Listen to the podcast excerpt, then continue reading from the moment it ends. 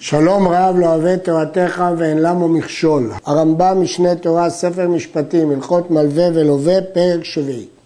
המלווה את חברו ומשכן לו את השדה עד זמן קצוב, או עד שיביא לו מעות ויסתלק.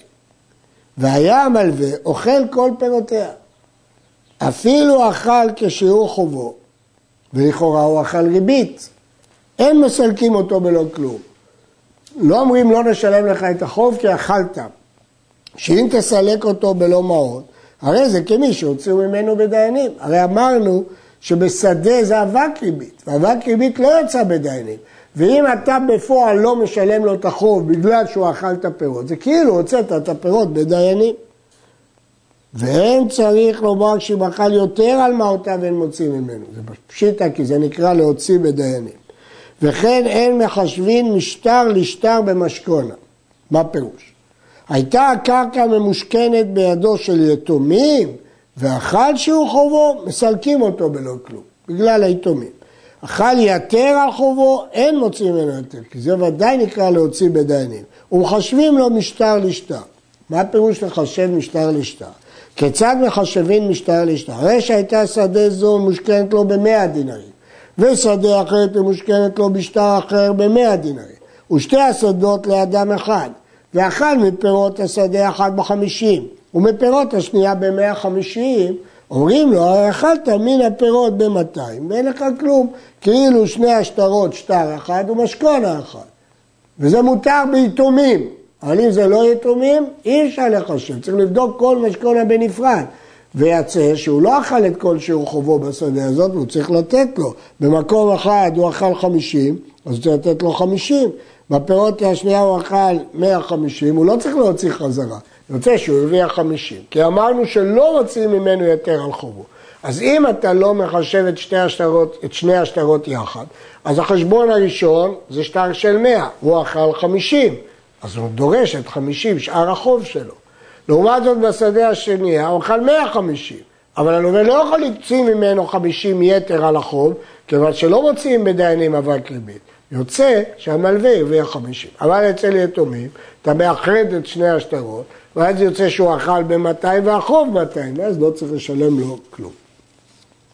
מקום שנהגו לסלק המלווה מהמשכון, מהשדה, כל זמן שיביא לו מעון. הוא השיג כסף, לא משנה מתי, מסלק אותו. הרי זה כמי שפרש, ואינו צריך לפרש דבר הזה, כי זה מנהג המקום. וכן מקום שנהגו שלא יסתלק המלווה עד סוף זמן המשכונה, הרי זה כמי מפרש, כי זה מנהג המקום. וכל הממשכן סתם, אם אין מנהג, אינו יכול לסלקו עד 12 חודש. אם אין מנהג קבוע, אז זה 12 חודש. עכשיו בואו נראה מה ההבדל עם מקום שיכול לסלק או לא יכול לסלק. מקום שדרכם לסלק המלווה כל זמן שירצה הלווה. והתנה עמו המלווה שלא יסתלק עד סוף זמן המשכון, הרי זה לא יכול לסלקו, כי למרות שיש מנהג קבוע, הם עשו תנאי מפורש, כל תנאי בממון קיים. זה ממרה של הגמרא. היה מנהג שאין המלווה מסתלק עד, אין המלווה מסתלק עד סוף זמנו, עד סוף ההלוואה, וקיבל המלווה עליו שיסתלק בכל עת שיביא לו מהותיו, הרי צריך לקנות מידו עליו. פה לא מספיק שהוא מוותר, צריך לעשות מעשה קניין. מדוע? כי במקרה הראשון, השד... המלווה, הלווה יכול למחול על הזכות שלו. המלווה, הזכות לסלק את המלווה היא של הלווה. ואם הוא התנה שהוא לא יסתלק עד סוף זמן המשכונה, הלווה ויתר על הזכות שלו. על זכות אדם יכול לוותר. אבל במקרה השני, הקרקע אצל המלווה הוא לא יכול להסתלק בלי מעשה קניין. לכן אם הוא עושה תנאי שהוא יסתלק בכל עוד שירצה, הוא צריך לעשות מעשה קניין, כי זה לא סתם ויתור, זה הקנאה, כי השדה נמצאת אצל המלווה. המשכונה, מקום שמנהגם לסלק המלווה בכל עת שיביא לו מעותיו. אז ברור שזה לא דומה לקנייה, כי עובדה שיכול לסלק אותו. אין בעל חוב של מלווה גובה ממנה כדרך שגובה מן הקרקע. למה? כי השייכות של המלווה אליה היא מאוד מאוד מוגבלת, בכל רגע יכולים לסלק אותו, אז הוא לא משעבד אותה לבעלי חוב שלו. ואין הבכור נותן בה פי שניים, כי היא לא מוחזקת בידו, כי כל רגע אפשר לסלק אותו. אז כשהוא מוריש את זה, הוא לא יכול להוריש פי שניים, כי זה לא מוחזק. ושביעית משמטתה. ההלכה היא ששביעית משמטת חוב, אבל היא לא משמטת חוב שכבר נגבה. אז אם הוא קיבל שדה לעשר שנים ואי אפשר לסלק אותו, זה כאילו החוב כבר נגבה, הוא לא נוגס, הוא לא יכול לגוס, כי יש לו כבר, אין לו מה לגוס, כבר הוא גבה את השדה. אבל אם הוא יכול לסלק אותו בכל רגע, אז שוב, זה הפך להיות חוב רגיל והשביעית משמטת. וכשמסלק אותו, בכל עת שהוא יביא כסף, אינו נוטל אפילו פירות שבשלו ונפלו לארץ. גם את זה המלווה לא יכול לטעון. ואם הגביה אותם קודם שיסלקו, קנה אותם. ומקור שאינו יכול לסלקו עד סוף זמנו, יוצא שהמלווה קנה את הקרקע הזאת, בעל חוב גובה ממנה, אז היא משועבדת לבעל חוב, והבכור נותן בה פי שניים כי היא מוחזקת ביד האבא, ואין השביעית משמטתה, כי אי אפשר לנגוס את החוב כי הוא כבר גבוי, השביעית לא משמט. אף על פי שמשכון הזו אסורה היא, אמרנו שאסור למשכן שדה, ואבק ריבית כמו שביארנו אם הוא אוכל פירות. אפשר שיהיה מנהג זה בטעות, או לגויים, או דרך כל מי שחוטא או משכן באותה מדינה, הואיל ואבק ריבית, הולכים אחר המנהג. ויש מי שהורה שזאת המשכונה בליכוד. הרמב"ם שואל, מה הגמרא אומרת שהולכים אחרי המנהג? הרי בכלל אסור לעשות דבר כזה, זה אבק ריבית.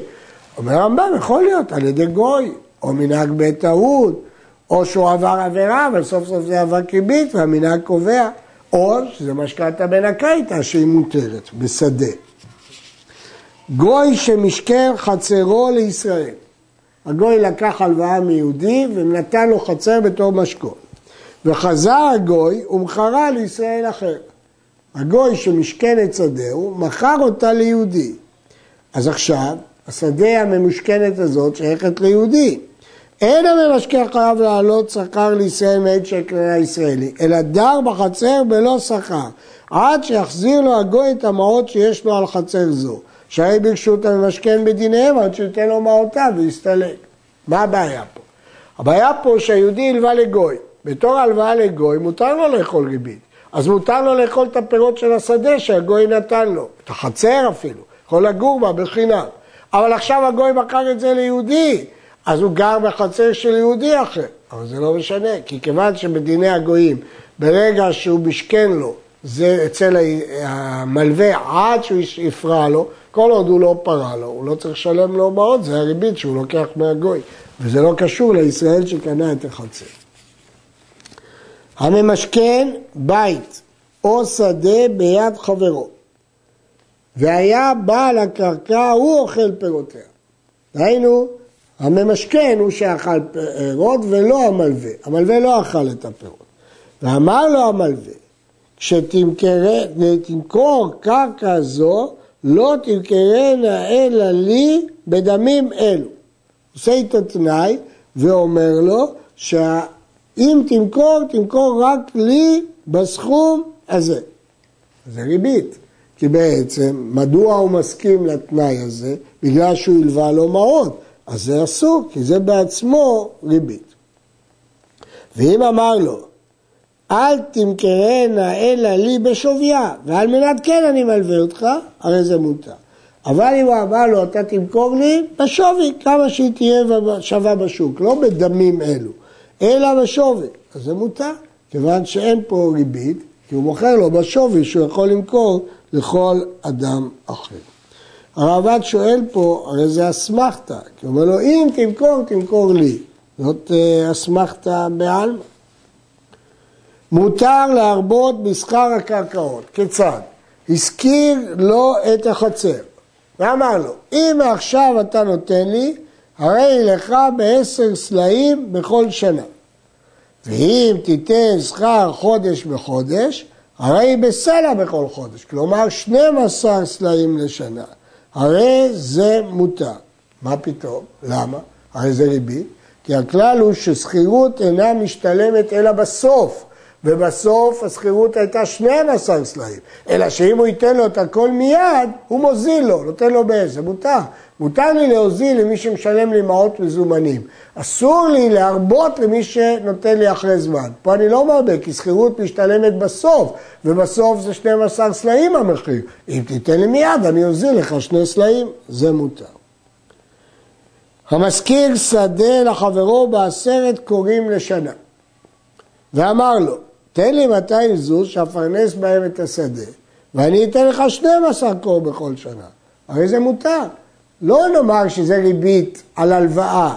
שני שאם יפרנס את השדה בדינרים האלה, יש שכר יותר, זה באמת ההצעה הגיונית. אם הוא ישקיע את מה שהוא ייתן לו בשדה, השדה תייצר יותר פירות. אז זה לא ריבית על ההלוואה, זה תוצרת של מה שהוא נתן לו.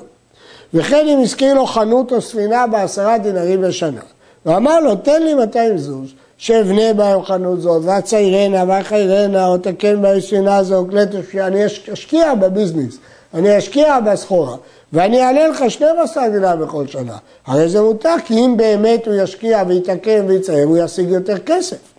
אבל אם אמר לו, תן לי 200 זוז כדי להתעסק בהם בחנות, כדי לקנות סחורה, או ציין בסחורה של ספינה, או יזכור בהם מלאכים וענה לך בשכר, הרי זה אסור. כי זה ברור שבגלל ההלוואה הוא נותן לו ריבית. כל מה שמותר זה אם הוא משקיע את זה בדבר עצמו, ואז זה נותן את הפירות.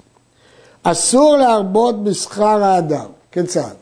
לא יאמר לו עשה עמי היום מלאכה זו שישווה כסף, ואני אעשה עמך בשבוע האחר מלאכה שהיא שווה שתיים. זה אבק ריבית. בגלל שאתה עובד לי עכשיו, כשאני אעשה בשבוע הבא אני אעשה לך יותר. כאילו שהוא מחזיר לו יותר על הלוואה, זה אבק ריבית. ומותר לאדם לומר לחברו, נקש עמי ונקש עמך. אתה תנקש עמי היום, אני אנקש עמך מחר. הדור עמי בגינה שלי, ואדור עמך מחר. אבל לא יאמר לו נקש עמי ואדור עמך, הדור עמי ואנקש עמך, כי לפעמים הניקוש הוא יותר ביוקר, או ההידור הוא יותר ביוקר, ואז הוא מחזיר לו יותר ממה שהוא נתן לו, זה אבק ריבית. כל ימי גריד, אחד. אין הבדל בין היום למחר. כל ימי רביעה, אחד. בימים שיורד בהם גריד זה יובש, ימים שאין בהם גשם. רביעה זה רביצה של הגשם, ימים שיורד בהם גשם. ולא יאמר לו חרוש עמי בגריד ואני אחרוש לך ברביעה.